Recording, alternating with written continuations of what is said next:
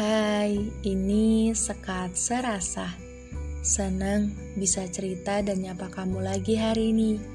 Setelah beberapa kali aku cerita di sini, hmm, gak nyangka rasanya meluangkan waktu buat cerita walau sebentar kayak gini tuh sangat-sangat menyenangkan ya. Tidak lain, sebenarnya ini bisa dibilang hmm, pelarian karena aku gak bisa hampir sangat susah buat ngomong apalagi cerita di depan orang banyak. Tapi sekarang akhirnya sedikit demi sedikit aku bisa bagi dan tuangkan cerita di ruang sederhana ini. Diharapkan kita bisa sama-sama belajar, belajar untuk lebih paham dan kenal diri sendiri Meskipun hadirnya ceritaku di sini bukan berarti aku sudah paham betul siapa aku. Sama seperti kamu, aku juga lagi menebak-nebak tentang penghuni bumi yang aku kenal cukup rumit ini. Itu aku. Aku yang selalu mencoba jadi pengertian dari yang paling pengertian sama orang di sekitar orang yang sok menjadi pendengar yang baik dan penuh solusi.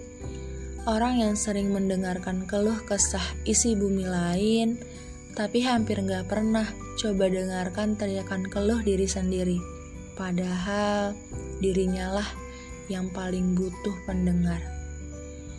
Ah, kita sama-sama belajar ya, belajar untuk terus jadi versi terbaik, bagaimanapun lelah dan susahnya kita masih punya dia. Dia yang selalu menjadi pendengar walau tidak diminta. Dia yang punya rencana baik untuk kita. Dia maha pendengar yang paling sempurna. Iya, dia adalah pemilik semesta alam, pemilik langit dan bumi, pemilik siang dan malam.